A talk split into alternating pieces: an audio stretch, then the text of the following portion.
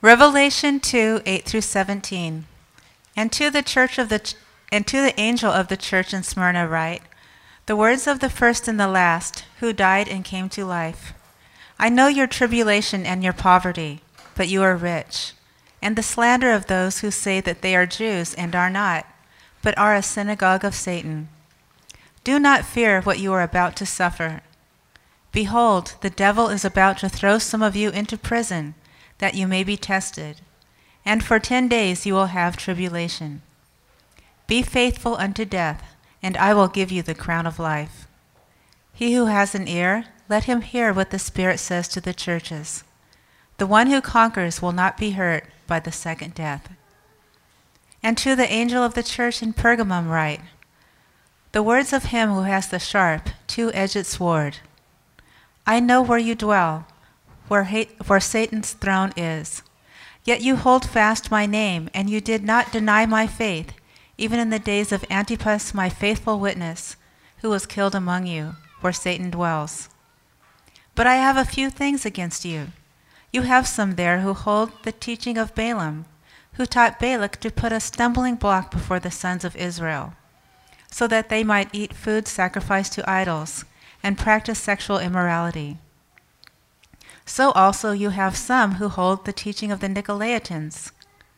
Therefore, repent. If not, I will come to you soon and war against them with the sword of my mouth. He who has an ear, let him hear what the Spirit says to the churches. To the one who conquers, I will give some of the hidden manna, and I will give him a white stone with a new name written on the stone that no one knows except the one who receives it. Let us pray. Dear Heavenly Father, we thank you again for your goodness. We thank you for your word. I pray that you would help Matt and I as we share the truth of your word. I pray that you would give us boldness in your, our proclamation of your truth. I also pray for the hearers of your word that they too will receive what you have for them today. May we glorify you. May we understand the truth of your gospel and what it means to us today. We love you, Father, and we thank you again for your goodness. In Christ's name, amen. You may be seated. What is persecution? Christian persecution is any hostility experienced from the world as a result of one's identification as a Christian. From verbal harassment to hostile, hostile feelings, attitudes, and actions. Christians in areas of severe religious restrictions pay a heavy price for their faith. Beatings, physical torture, confinement, isolation, rape, severe punishment, imprisonment, slavery, discrimination in education and employment, and even death are just a few examples of persecution they experience on a daily basis. According to the Pew Research Center, over 75% of the world's population live in areas where s- severe religious restrictions occur. Also, the United States, uh, um, United States Department of State, Christians are in more than 60 countries face persecutions from their government or surrounding neighborhoods simply because of their belief in Jesus Christ. So, as we begin to look at the churches today, it is, in, if, it is important for us to understand on a monthly basis that 322 Christians are killed for their faith every month. 214 churches and their properties are destroyed because of their faith in Jesus Christ. 772 forms of violence are committed against Christians every month, such as beatings, abduction, rape, arrest, and even forced marriages. Some commentators, when they look at the, four, the seven churches, have referred to these as seven epochs of world history. But there is not a slight hint of that in this text. We must understand these are real churches that are taking, that are experiencing this. Smyrna is mentioned, is not mentioned in Acts. No recording, except for right here in Revelations, do you hear about the church of Smyrna. It is estimated that um, Paul probably started Smyrna while on his trips in Ephesus. Smyrna was a hotbed of emperor worship. If you didn't offer your yearly sacrifice to Domitian, it was a capital offense, and many Christians face death because of that. Smyrna's citizens were so loyal to Rome that they built a temple in 19, uh, um, 1995 BC, where Rome was worshipped. A century later, the Roman general Sulla, ill clad army, faced a bitter winter. When the Roman soldiers' plight was announced in the General Assembly in Smyrna, citizens, took off their clothing and sent it to the soldiers. Rome rewarded the Smyrna citizens um, by choosing them over other locations for the new temple dedicated to Tiberius in AD 26. It is interesting. Smyrna means myrrh and the substance is used to perf- uh, as a perfume and often used as to anoint a body or for perfume. But it's interesting how you get myrrh. You actually have to wound the tree to get it. You beat on it, you cause gashes in it, and then it leaks out. And that's how you get myrrh. Smyrna was called the crown of Asia. This ancient city is what is now known as modern Izmir in Turkey. Was the most beautiful of the Asia Minors and in, in the center of science and medicine, always on the winning side of the Roman wars. Smyrna's intense loyalty to Rome resulted in a strong emperor worship cult. It is in this arena that the church of Smyrna find themselves. So let's look at our first passage. So we're in Revelations 2, starting at verse 8. And the angel of the church in Smyrna write, the word of the first and the last who died and came to life. This depiction, the first and the last, um, who was dead and has come to life, identifies him as the exalted Christ, described in Revelations 1 17 and 18. It says, When I saw him, I fell at his feet as though dead.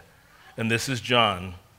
But he laid his right hand on me, saying, Fear not, I am the first and the last and the living one.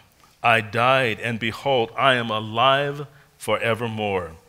I have the keys to death and Hades. This term was also used in the Old Testament as a reference to God.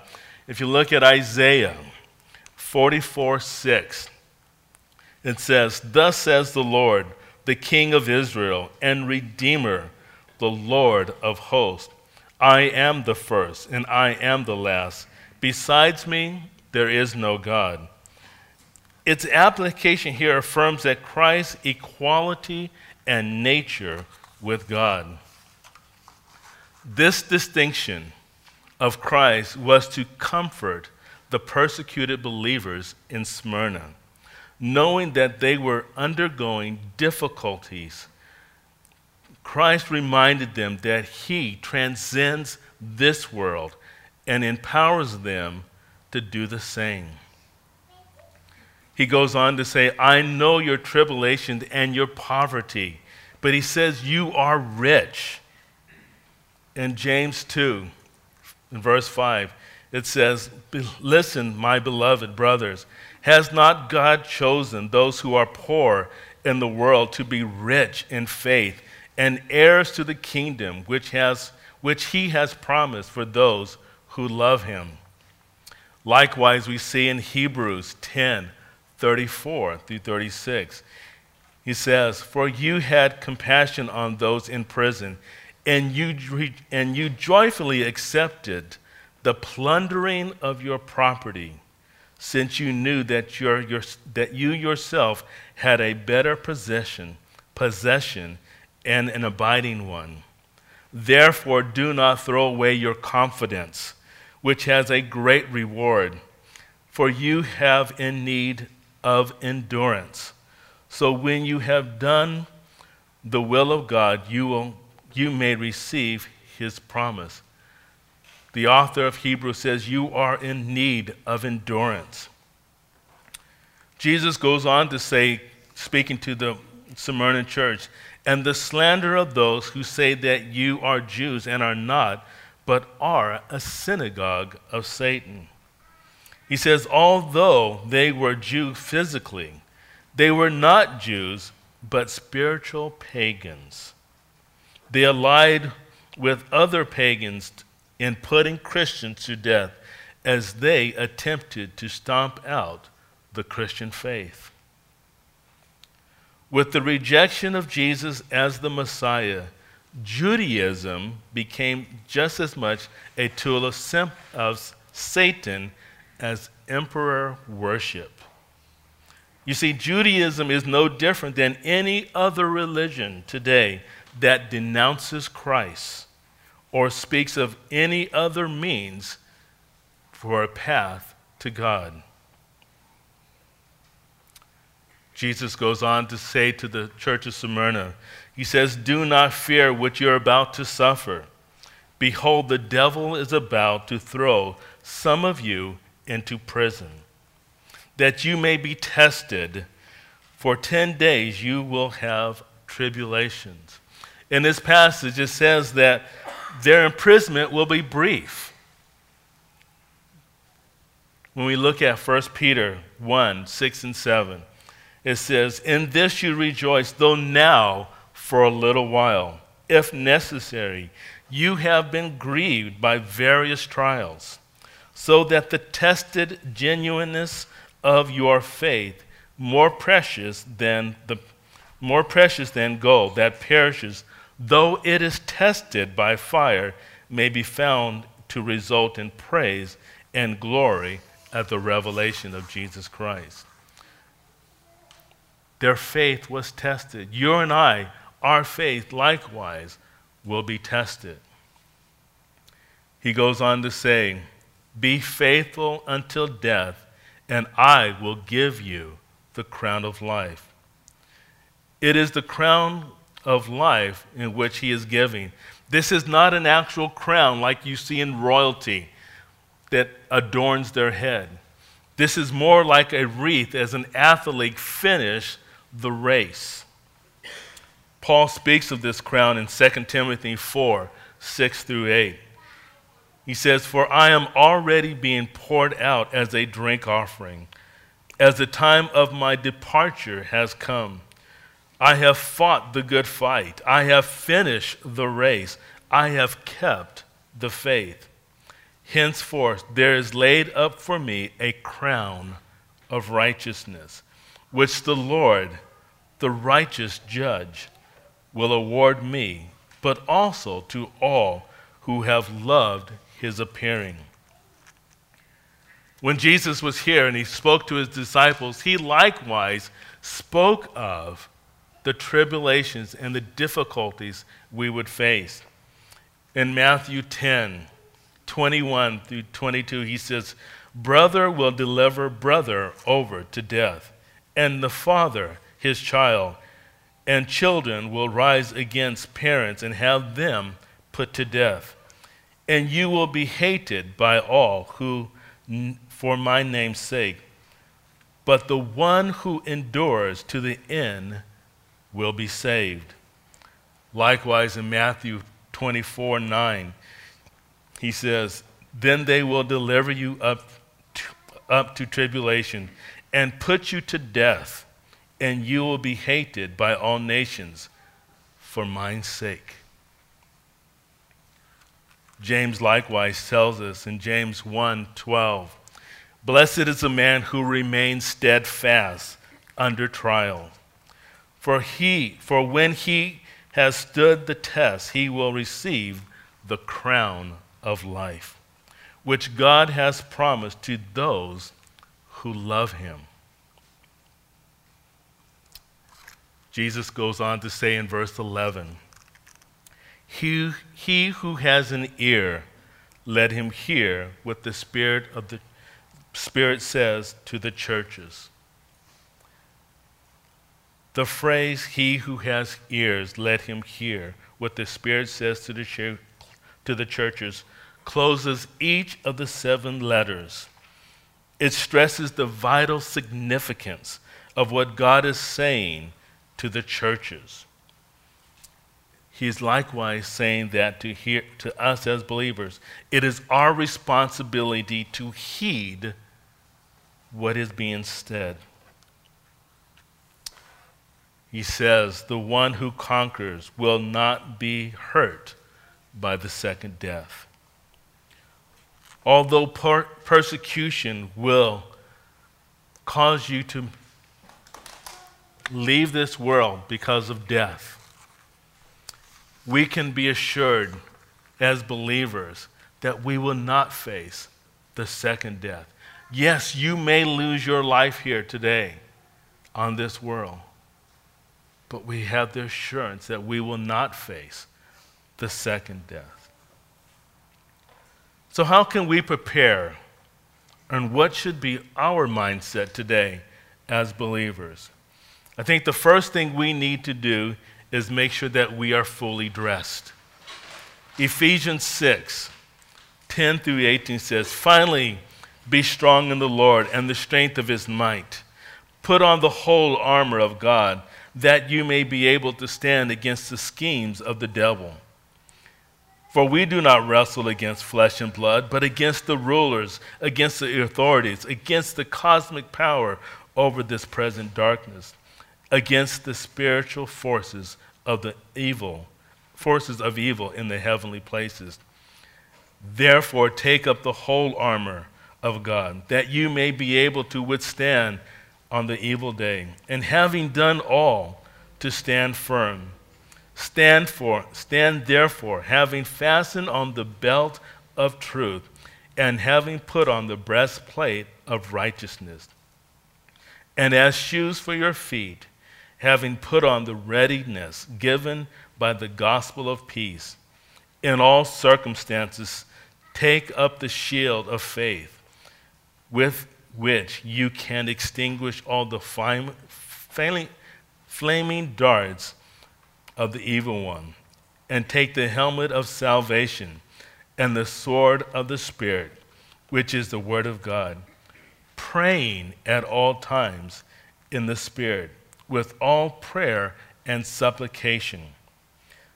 To that end, keep alert with all perseverance making supplications for all the saints. Likewise, we see in James, verse 1, 2 through 5, 2, 2 through 5. He says, Count it all joy, my brother, when you meet trials of various kinds. For you know that the testing of your faith produces steadfastness. And let steadfastness have its full effect that you may be perfect and complete, lacking nothing. Listen, my beloved brothers, has not God chosen those who are poor in the world to be rich in faith and heirs to the kingdom which he has promised to those who love him? We often forget that the scripture links persecution and spiritual growth and strength together. What did James say? That the testing of your faith produces endurance, or steadfastness that leads to spiritual completeness, that you would be lacking nothing? You see, the church of Smyrna displayed the power and the purity that resulted from enduring persecution. Persecution had purified it from sin and affirm the reality of its members' faith. Hypocrisy do not hip, hypocrites do not stay in the face of persecution because false believers do not desire pain trials and persecutions um, strengthen and refine genuine faith, but it also destroys false faith. The Bible teaches that persecutions and trials are inevitable for, as an in, essential part of the Christian life.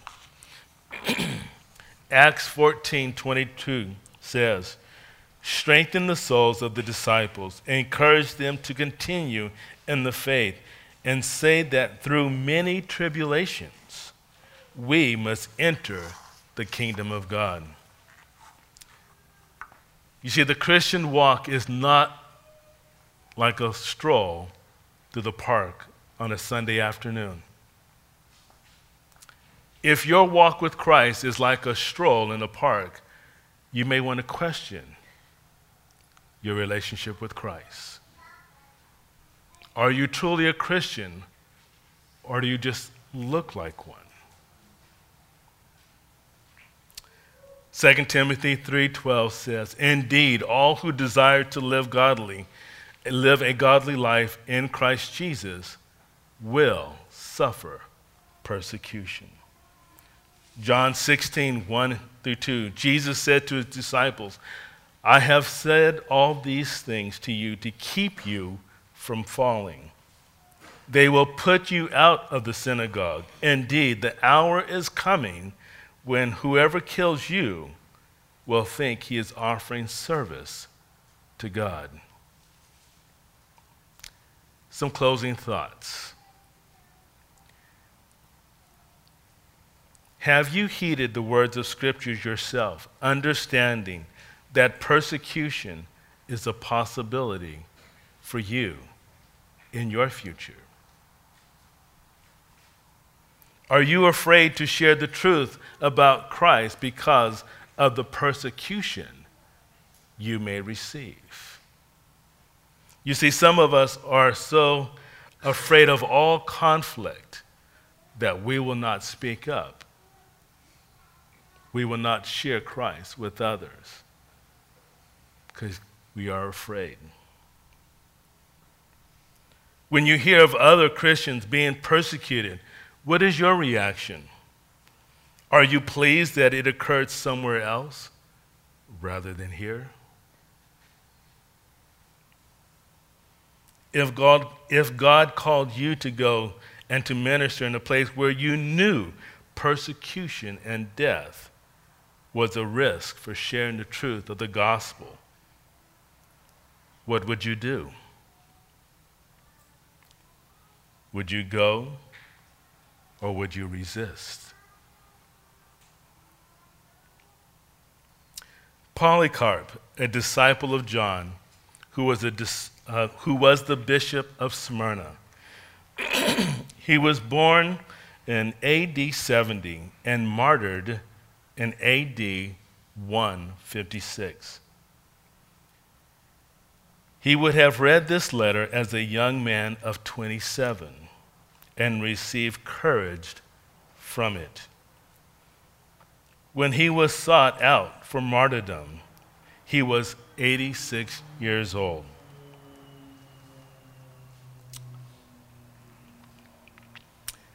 Fifty years after John's death, Polycarp, the pastor of the church of Smyrna was burned for refusing to worship Caesar. A large community of that city also proved hostile to the early church.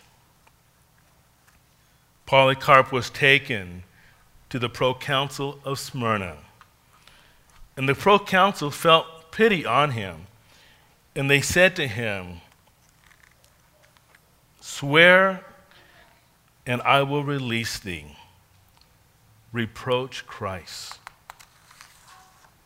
But Polycarp answered, Eighty and six years have I served him, and he never once wronged me. How then shall I blaspheme my king who had saved me? Foxe's Books of Martyrs picks up the story. And it says, At the stake of which he was only tied, but not nailed as usual, as he assured them that he should stand immovable. The flames on their kindling, the faggots, in, um, encircled his body like an arch without touching him. And the executioner, on seeing this, was ordered to pierce him with his sword.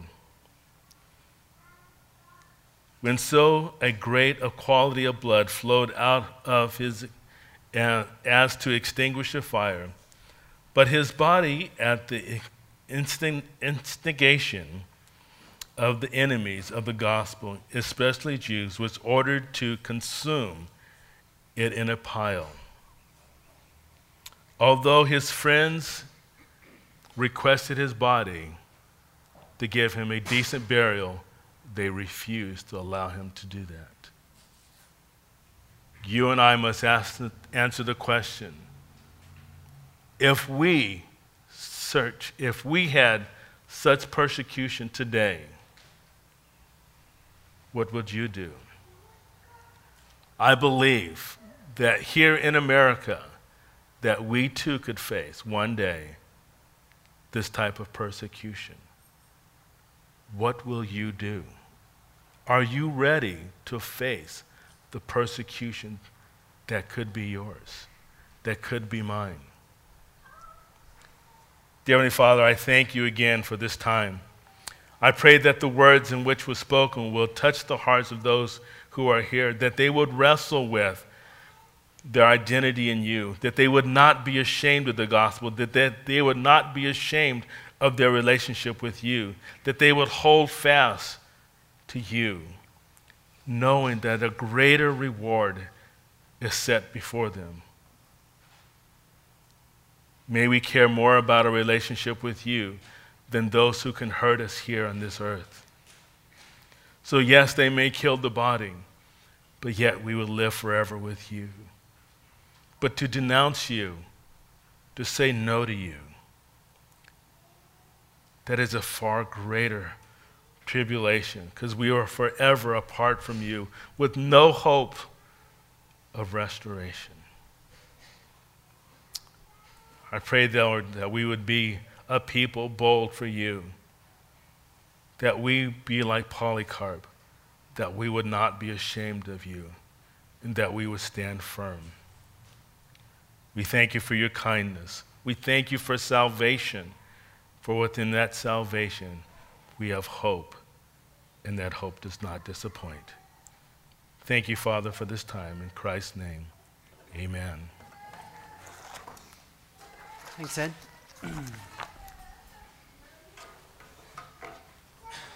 well, good morning, Gateway. Good to see you all.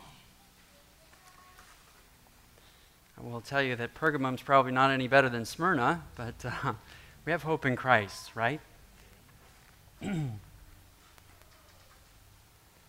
Let's see. We can get there. I need to raise this up. So I'm going to reread the passage, and um, before we start, if you go there, Revelation 2, verse 12 through 17. Interesting to see some of the parallels between Pergamum and Smyrna. There are several um, in terms of pagan worship or the, what the church looked like. Um, we don't know a lot about uh, Pergamum, so I don't have much of an intro, but to give you a little context of what Pergamum was like. So let me, let me read this and then we'll get into it. So, and to the angel of the church in Pergamum, write the words of him who has the sharp two edged sword. I know where you dwell, where Satan's throne is, Yet you hold fast my name, and you did not deny my faith, even in the days of Antipas, my faithful witness, who was killed among you where Satan dwells. But I have a few things against you. You have some there who hold the teaching of Balaam, who taught Balak to put a stumbling block before the sons of Israel, so that they might eat food sacrificed to idols and practice sexual immorality. So also you have some who hold the teaching of the Nicolaitans. Therefore repent. If not, I will come to you soon and war against them with the sword of my mouth. He who has an ear, let him hear what the Spirit says to the churches. To the one who conquers, I will give some of the hidden manna, and I will give him a white stone with a new name written on the stone that no one knows except the one who receives it. This is the word of the Lord. And um, you see, Pergamum uh, served as Asia's sort of capital for 250 years. So it was a big sort of city. And legend says that Pergamos or Pergamum, they are both correct, was built by the son by a son of Hercules. Right? So that's sort of the legend. And supposedly it was built on a lofty hill in the broad and fertile plain of the Caicus Valley. I don't know if that's the way you say it, by the son of Hercules. And, and the word Pergamos or Pergamum literally means parchment. So it's where we get sort of our parchment. I think um, even Paul actually requests his parchments. And so parchment is a writing material that's primarily made out of animal skin. You can still get some of this. It's very expensive. Um, but it was first developed in this area, and thus sort of the city was known by its sort of um, producing parchment. And um, in this city, in Pergamum, uh, there was a, a large university and a library as well as some, a lot of different things. They had 200,000 volumes in their library. And just think about this. If every book was made of parchment, right, and so they have tons of volumes in this library, and it's all written by hand, you can imagine what an incredible library this must be, right? It's probably second in the, in the ancient world to Alexandria, which had the most volumes of a library, obviously destroyed. We don't have very much of that left.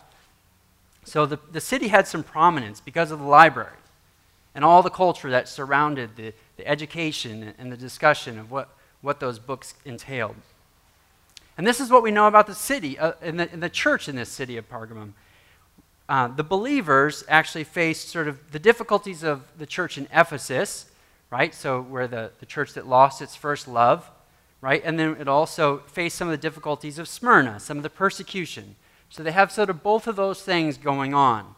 But they withstood some of the persecution, right? So it's not all bad, and especially sort of they, they highlight some of this, but um, at the same time, they encountered some false teaching, right? There's a couple of references to an Old Testament reference, and then we have the Nicolaitans, which we really don't have a lot of. But if you think about this church, this church began with some new converts, right? So this church really isn't mentioned in the Old Testament other than this time right? So most likely there would be people that were sort of uh, worshiping pagan gods and they became converts um, to Christ. And we have sort of a sprinkling of some Jews also, right? So there's reference to this Old Testament.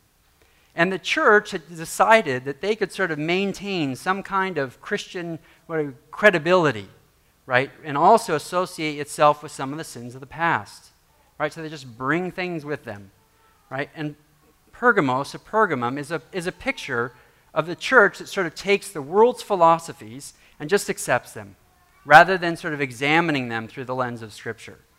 Right? The church at Pergamum is also sort of a, a picture of any believer, of you and I.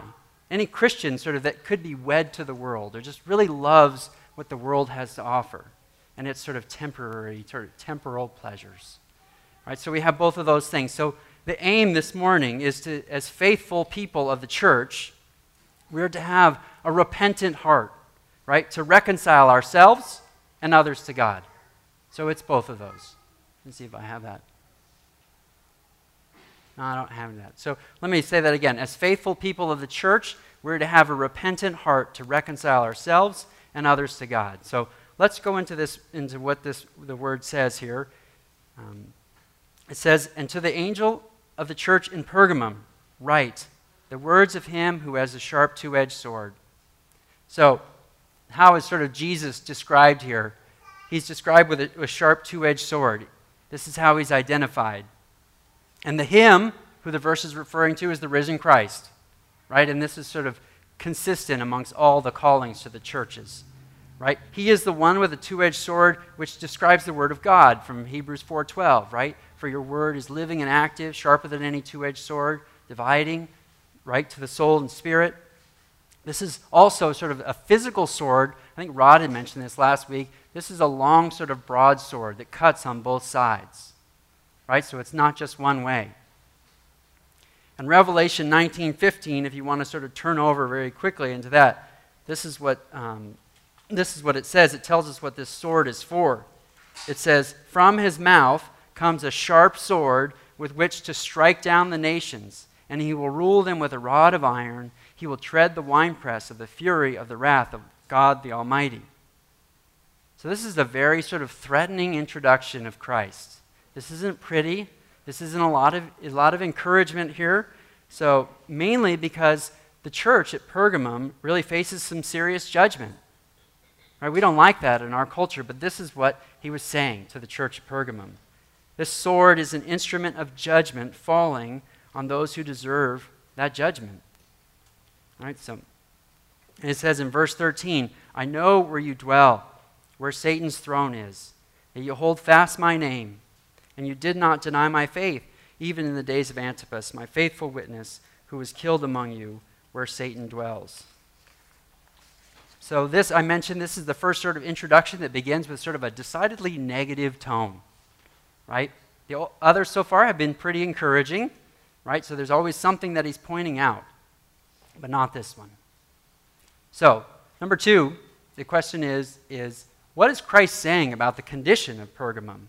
Right? And he's saying two things. He's giving a commendation, sort of what, how they are faithful, and then he's actually sharing this concern that he has. He has a few things that he's really wondering. How are they unfaithful?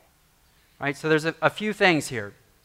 In verse 13, right, Jesus mentions Satan throne, Satan's throne and where he dwells. The question I have is, are we talking about a literal place?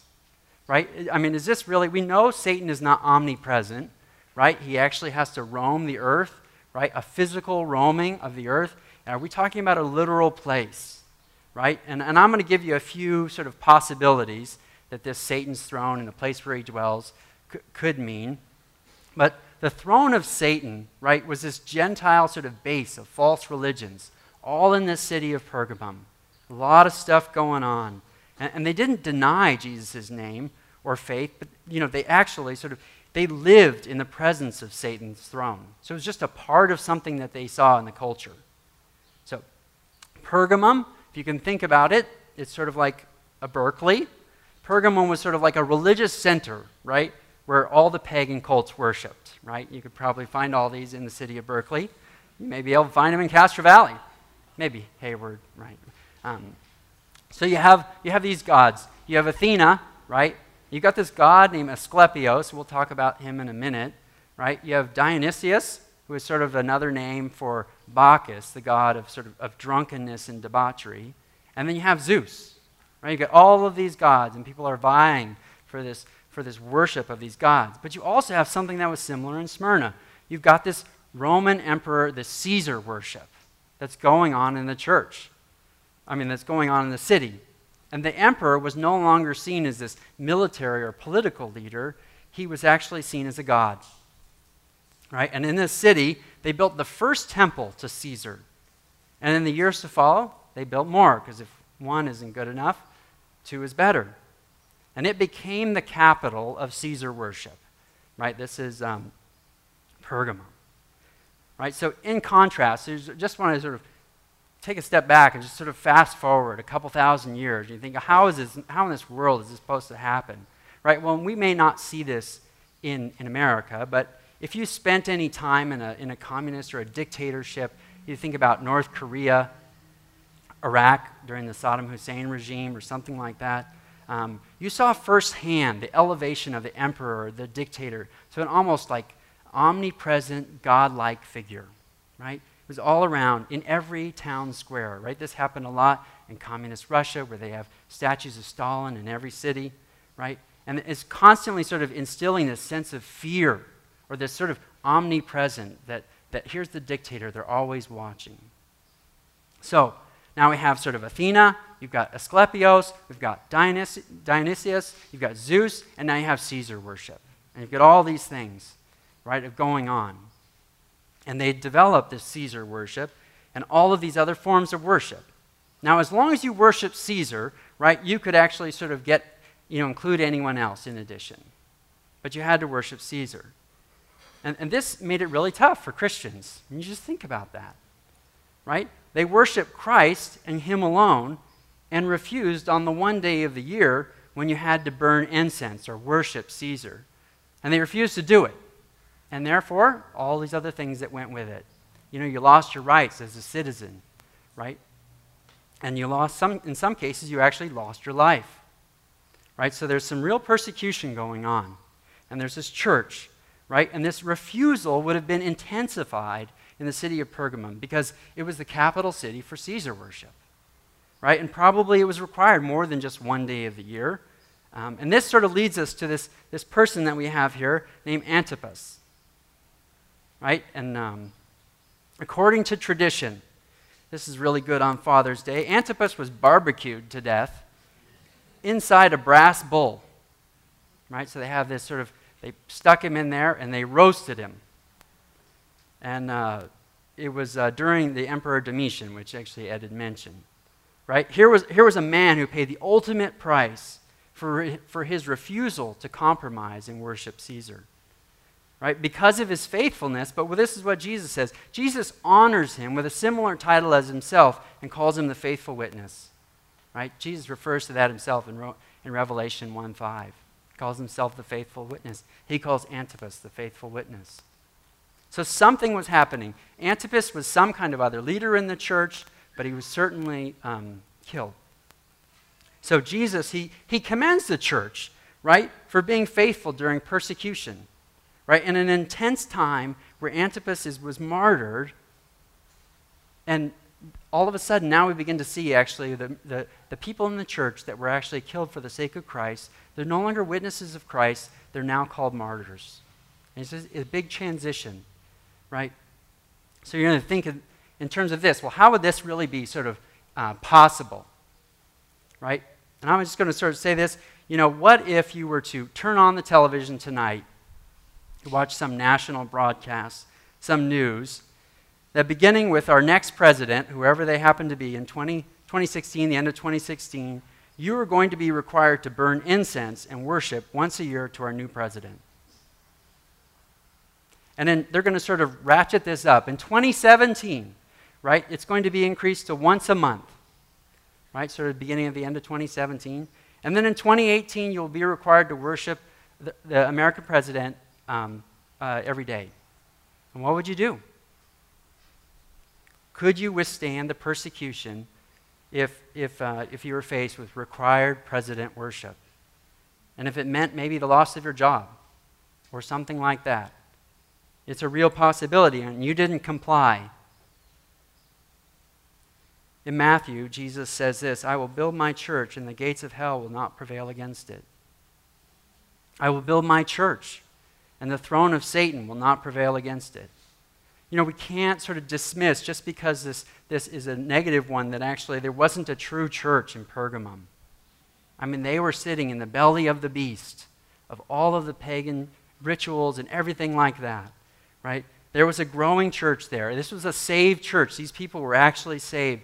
And, and this was a church that held fast to his name and didn't deny the faith in Christ. And that's what Christ is commending them for, for standing firm and standing tall in the face of intense persecution. And I have another thing to talk about Asclepios. And This is this, um, the God of healing. Very interesting part to this story. A lot of times you just wonder where this sort of comes in and a little bit more on the, on the Satan's throne.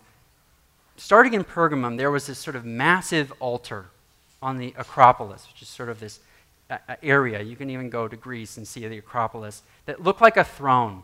And it had all of these carved sculptures around it that described um, what the gods were doing.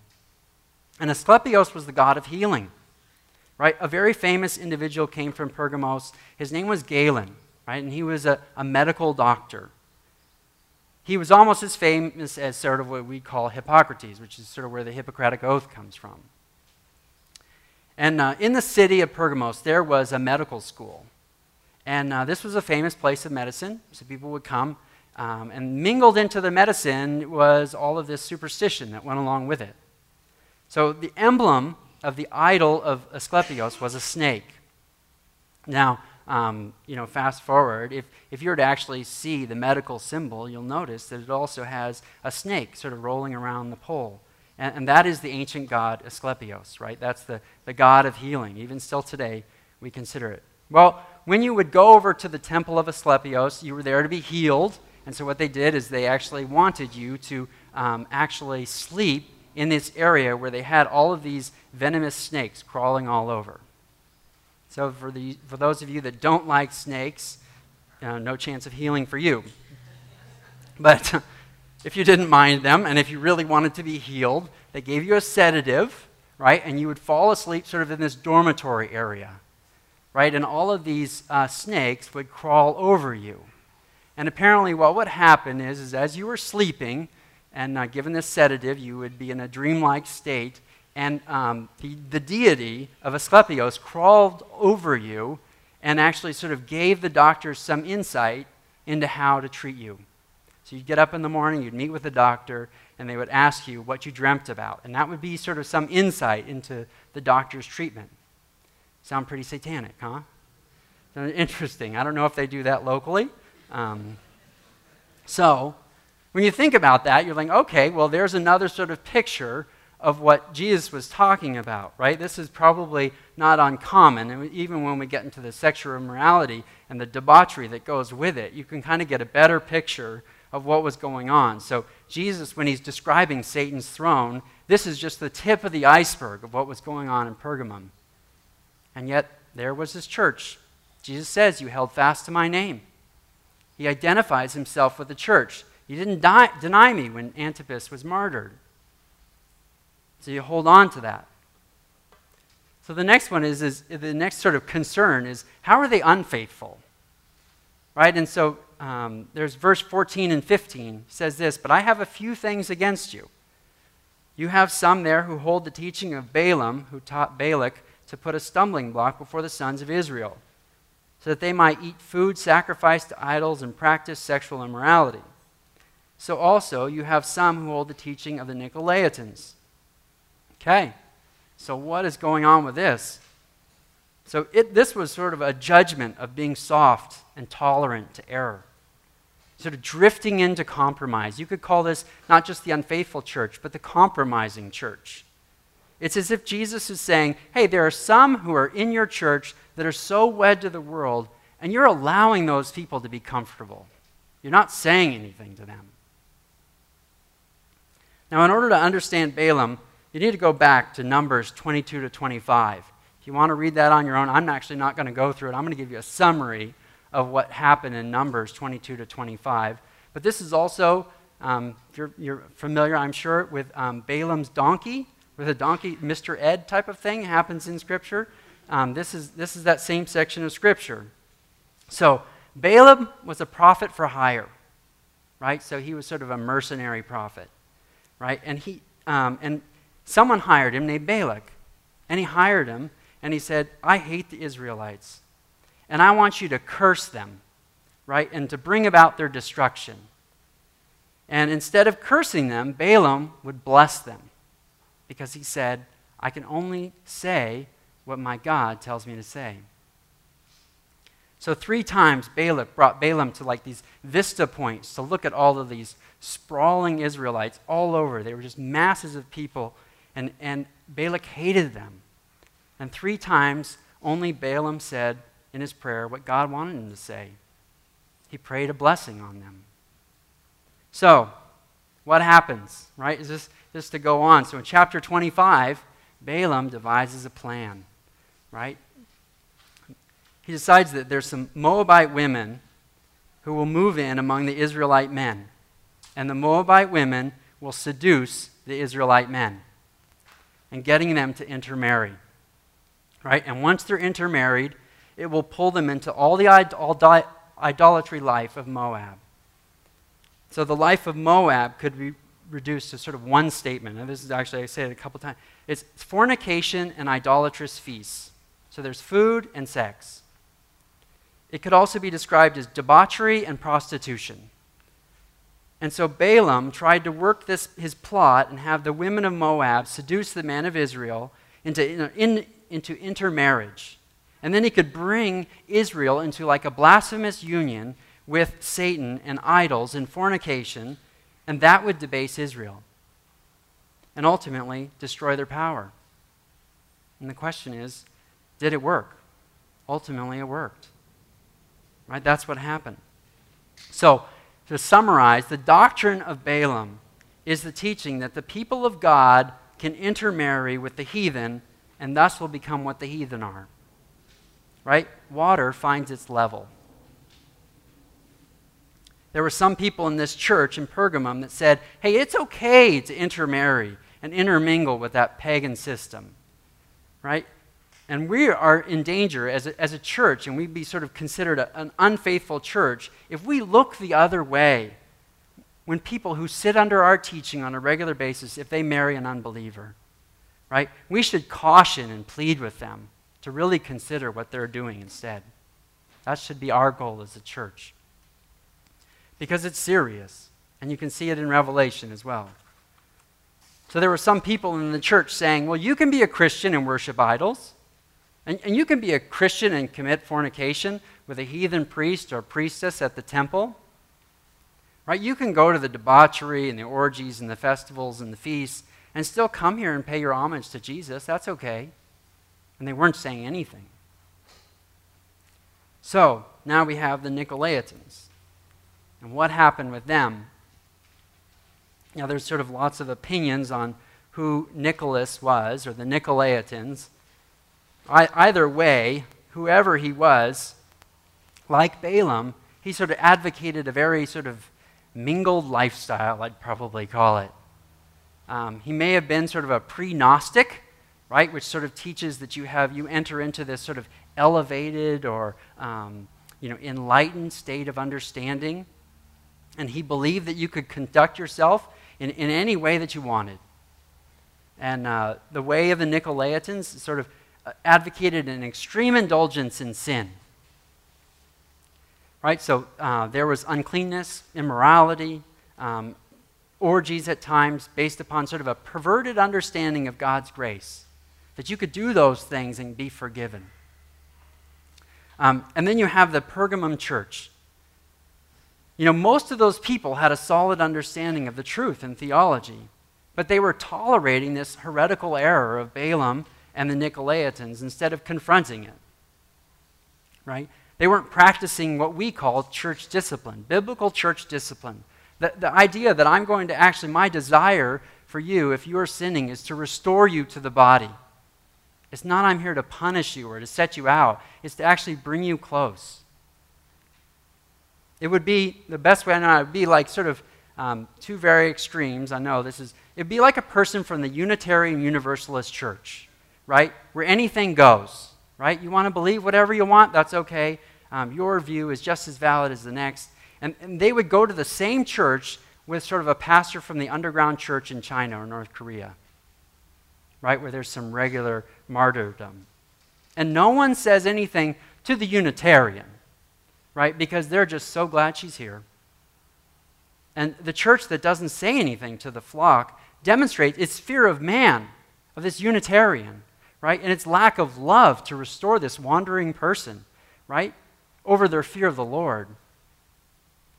If you turn with me to 1 John chapter 2, just a few books over to the left. 1 John chapter 2 verse 15.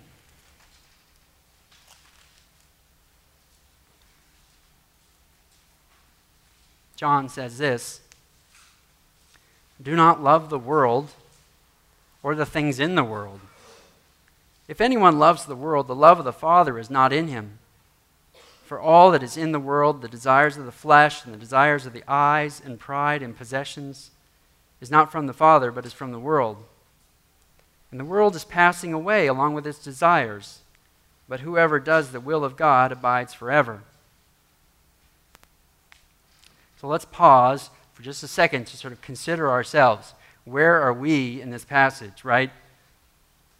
Are we anything like the unfaithful church? And I want you to think about, you know, oftentimes we want to sort of get some perspective on things. Many years ago, if um, Did some financial seminar, seminars, they'd say, well, look at your checkbook, and that's where you can tell what you value in life. But today, in the world of social media, I want you to think about the last 90 days of your posts on Facebook or Instagram, Snapchat. I don't think you can with Snapchat, and Instagram, right? What does it say about what you value? Right? What does it say about what you believe? Right? Do you look like the rest of the world? It's a dog's breakfast, the theology on Facebook, right? Does it look like you love the world or the things in the world? Right? To be a faithful church, we need to love the word and what God says in it. Right? And that's how we can actually not be like the church in Pergamum. Verse 16 says, Therefore, repent. This is Jesus. And stop. Repent. Period. If not, I will come to you soon and wage war against them with the sword of my mouth. So, number three is how does Christ exhort the church in Pergamum? He says it very clearly you need to repent and go the other way. You need to separate your life, yourself, from the life of sin. And if you don't repent, Jesus said, I will return and war with judgment. Second Thessalonians 2 8 another sort of judgment passage. Jesus describes it as Jesus killing with the breath of his mouth. It's so powerful, right? And bringing to nothing by the appearance of his coming. That's heavy. And Jesus says to the Pergamum church, this is sort of something that's fascinating. He says, the entire church will face and taste Christ's judgment. The entire church right? We've got the heretics that are practicing sin, and then we've got the rest of the church is under judgment for tolerating it. So no one was absolved from responsibility. So we have the heretics, they're practicing the sin, right? And then you've got the rest of the church, the true believers, for sitting and tolerating it and looking the other way. So the goal of the church is not to provide an environment where people can just feel protected from judgment. It's a very popular thing. It's a hot topic when someone doesn't want to talk about their sin. My, the favorite thing is, don't judge me, or you're judging me. I feel like you're judging me. And, and I know, that, you know, the, pla- the church needs to be a place where, where unbelievers can hear the truth, right, and be convicted of their sin so they can be saved, right? And we need to do it gently and lovingly, right, and graciously, yet firmly. We shouldn't be sort of um, afraid of saying, This is what Scripture says here in the church.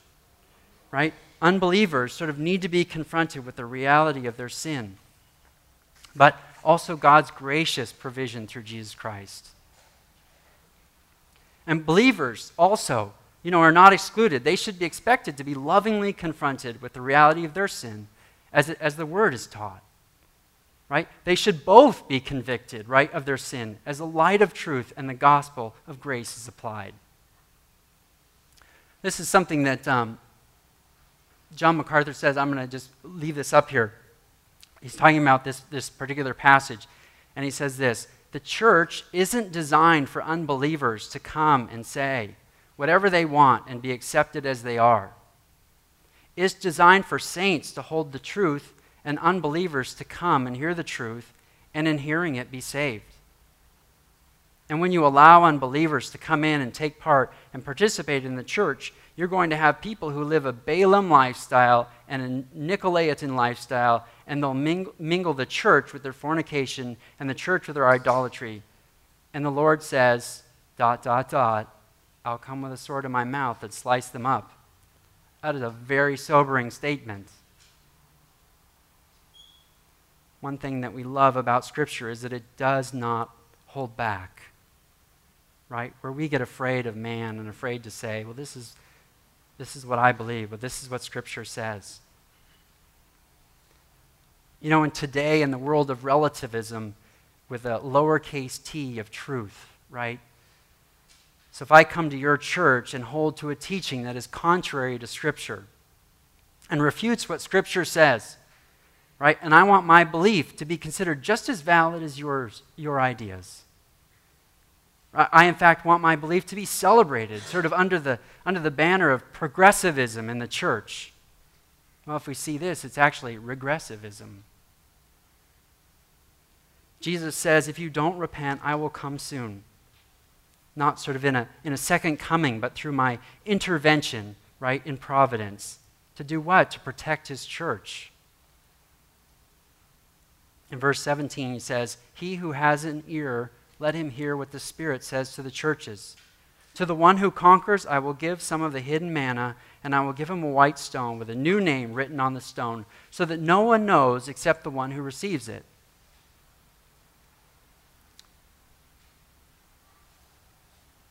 So, what does Christ say? He says he needs, you need to listen. That's what he expects from his church at Pergamum and the church in Castro Valley or in the Bay Area. So, our, our responsibility is to he- listen, is to hear, and not just hear for the sake of hearing, but listen and obey. He says, To the one who conquers, I will give some of the hidden manna. 1 John 5 4 and 5 says this For everyone who has been born of God overcomes the world. And this is the victory that has overcome the world, our faith. Who is it that overcomes the world except the one who believes that Jesus is the Son of God? So, in this verse, in verse 17, it talks about to the one who conquers, right? This is the overcomer, right? So, in other translations, it's the overcomer, it's the faithful, it's the believer. And he says, What? He says, I'm going to give you some hidden manna. So, just as a reminder, probably all know manna, bread from heaven.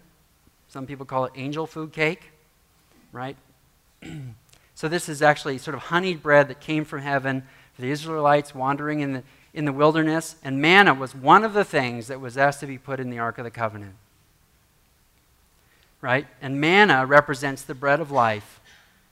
And who is the bread of life? Jesus. So, hidden manna, or I will give you Jesus Christ, the bread of life.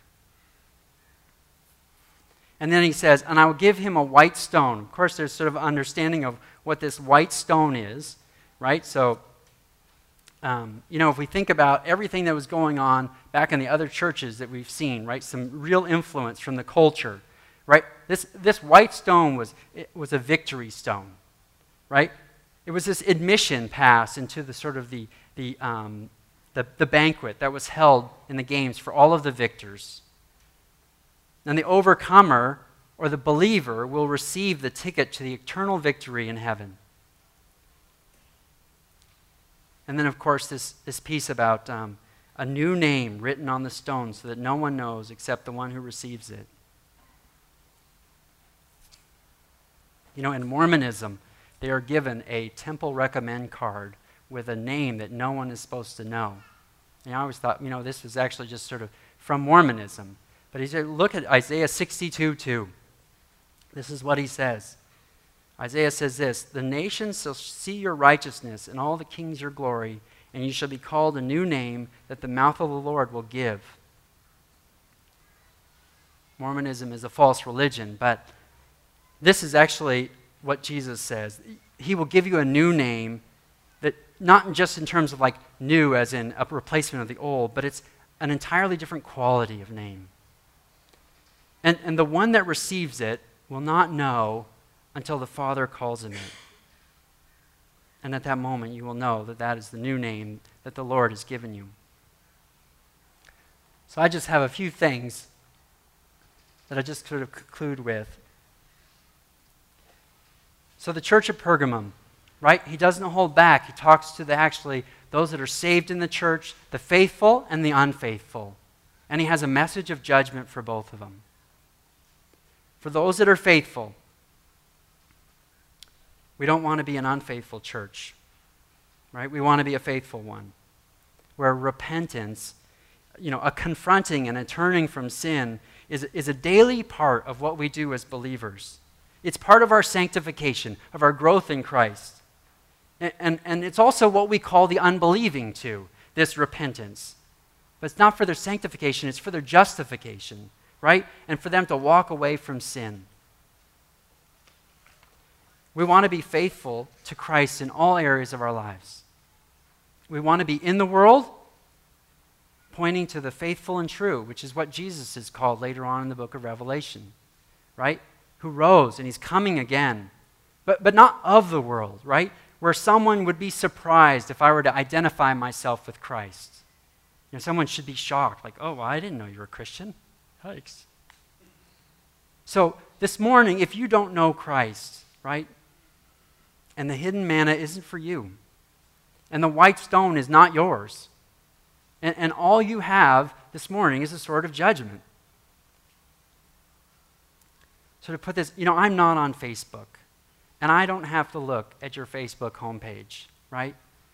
And I know, since I'm not on Facebook, that there are probably people in this category, right? That you may be living out the doctrine of Balaam right? Or living out the teaching of the Nicolaitans. And as far as anyone around you knows, you're worshiping Christ at Gateway every Sunday. And you go from this place into idolatry and immorality.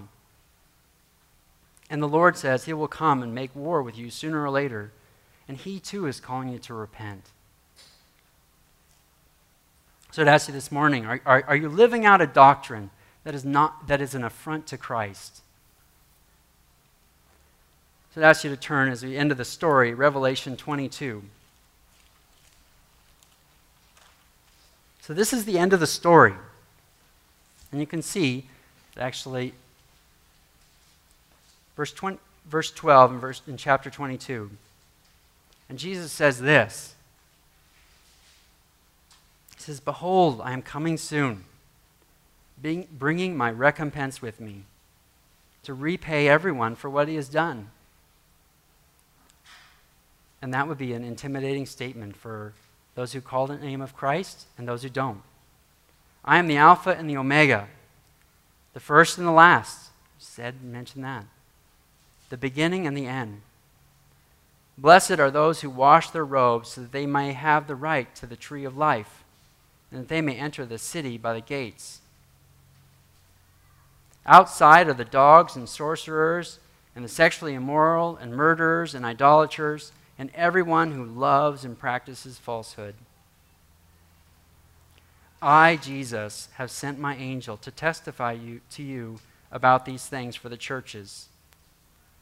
I am the root and the descendant of David, the bright morning star. The Spirit and the bride say, Come.